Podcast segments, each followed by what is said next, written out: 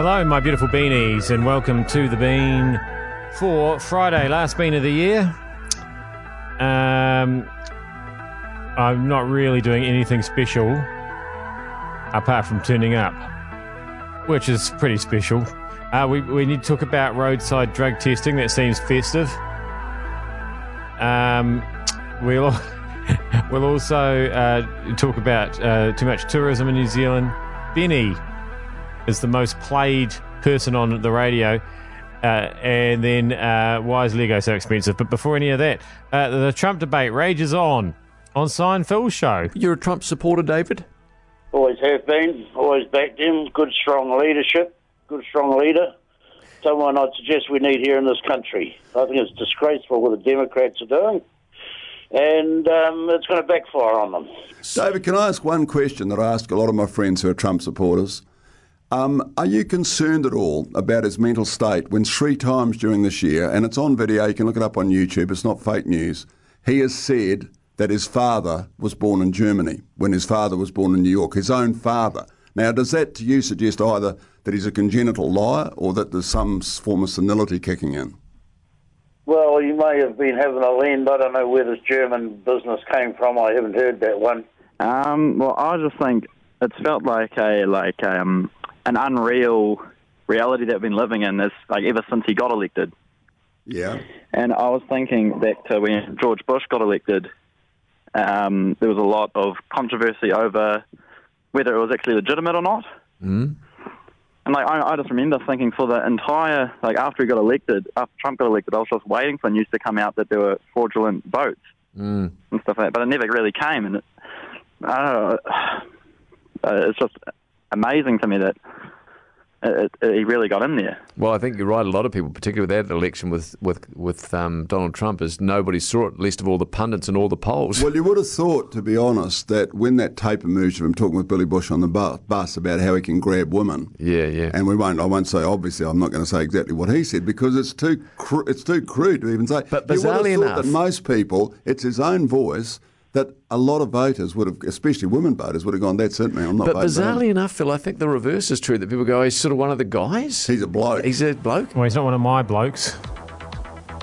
Because I can tell you something for nothing, my blokes are far too afraid of women to talk like that. Or certainly to do that. Let's test people for drugs when they're driving. Seems like a bad idea, that combination. The biggest issue with roadside testing is likely to be police time and cost. Roadside saliva tests are not reliable enough without a backup lab test, a full blood analysis covering most illegal and prescription drugs costs around $600. Detecting CINEs requires another test again. In 2012, Australian researchers estimated each drug test cost about $143 Australian dollars, including police time, but they use saliva for both roadside detection and lab confirmation tests. So yes, drug testing is going to be a whole lot more expensive than alcohol testing.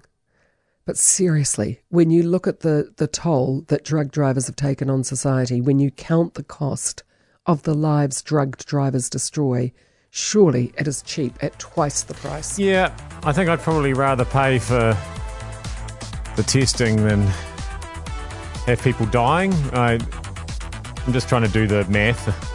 Seems like the paying is probably worth it. We've got too many tourists. Our tourism industry is too successful. God damn it. I was part of a big line of cars following a camper van up the state highway yesterday. I'm not in a rush, so I don't care. It's only doing 70, taking in the views. That's what they're here for, to be awed by vistas that you and I pretty much take for granted. So this report warning tourism is ruining what makes us special is actually stuff we've all quietly known for a little while, eh? Upton says we've got issues because of the numbers, almost 4 million from overseas now, and on top of that, all the travel we'd like to do ourselves exploring home. It's not just about traffic, is it? It's loss of quiet, water quality, the amount of rubbish, overloading of the infrastructure, and dare I say it, greenhouse gas emissions. And I live in Northland these days, a big tourist area. I was only saying to someone in the village the other day, wow, is it holiday season or what? More cars, so many camper vans, people in the shops, people in the cafes. Thing is, you know, those businesses in more remote places need a good summer so they can just break even, provide a service to the locals through the winter. That's a fact. That's what it's like. Go and ask the business. I really liked what we just heard from Regina Scavens at Massey, balancing what's often said about backpackers and freedom campers. They stay longer. They go to more remote places. They spend money, more money overall. But looking at the big picture, are we at peak tourism or close to peak tourism?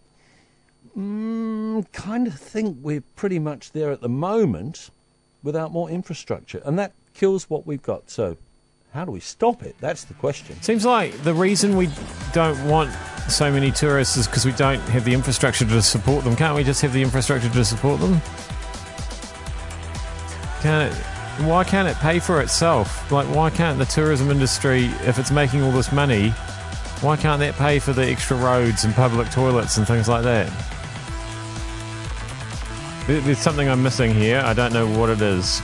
I hope you haven't missed Benny this year. She's the most played artist on New Zealand radio. Benny's real name is Stella Bennett, but we all know her as Benny. Hello, Benny. Hello. How are you feeling about this news that you're the biggest played artist of the year? It's pretty insane, isn't it? It's quite wild. Well, in what way? I mean, I just don't really understand it, but, I mean, it's awesome. I'll explain it to you. Yes, you're 19. Yes, you've had a few songs, and yes, they've been kind of hits, but this one really got in with the people, and they really liked it, and they played it on the radio, and the radio stations got more popular because you wrote in really awesome songs. So how does that make you feel?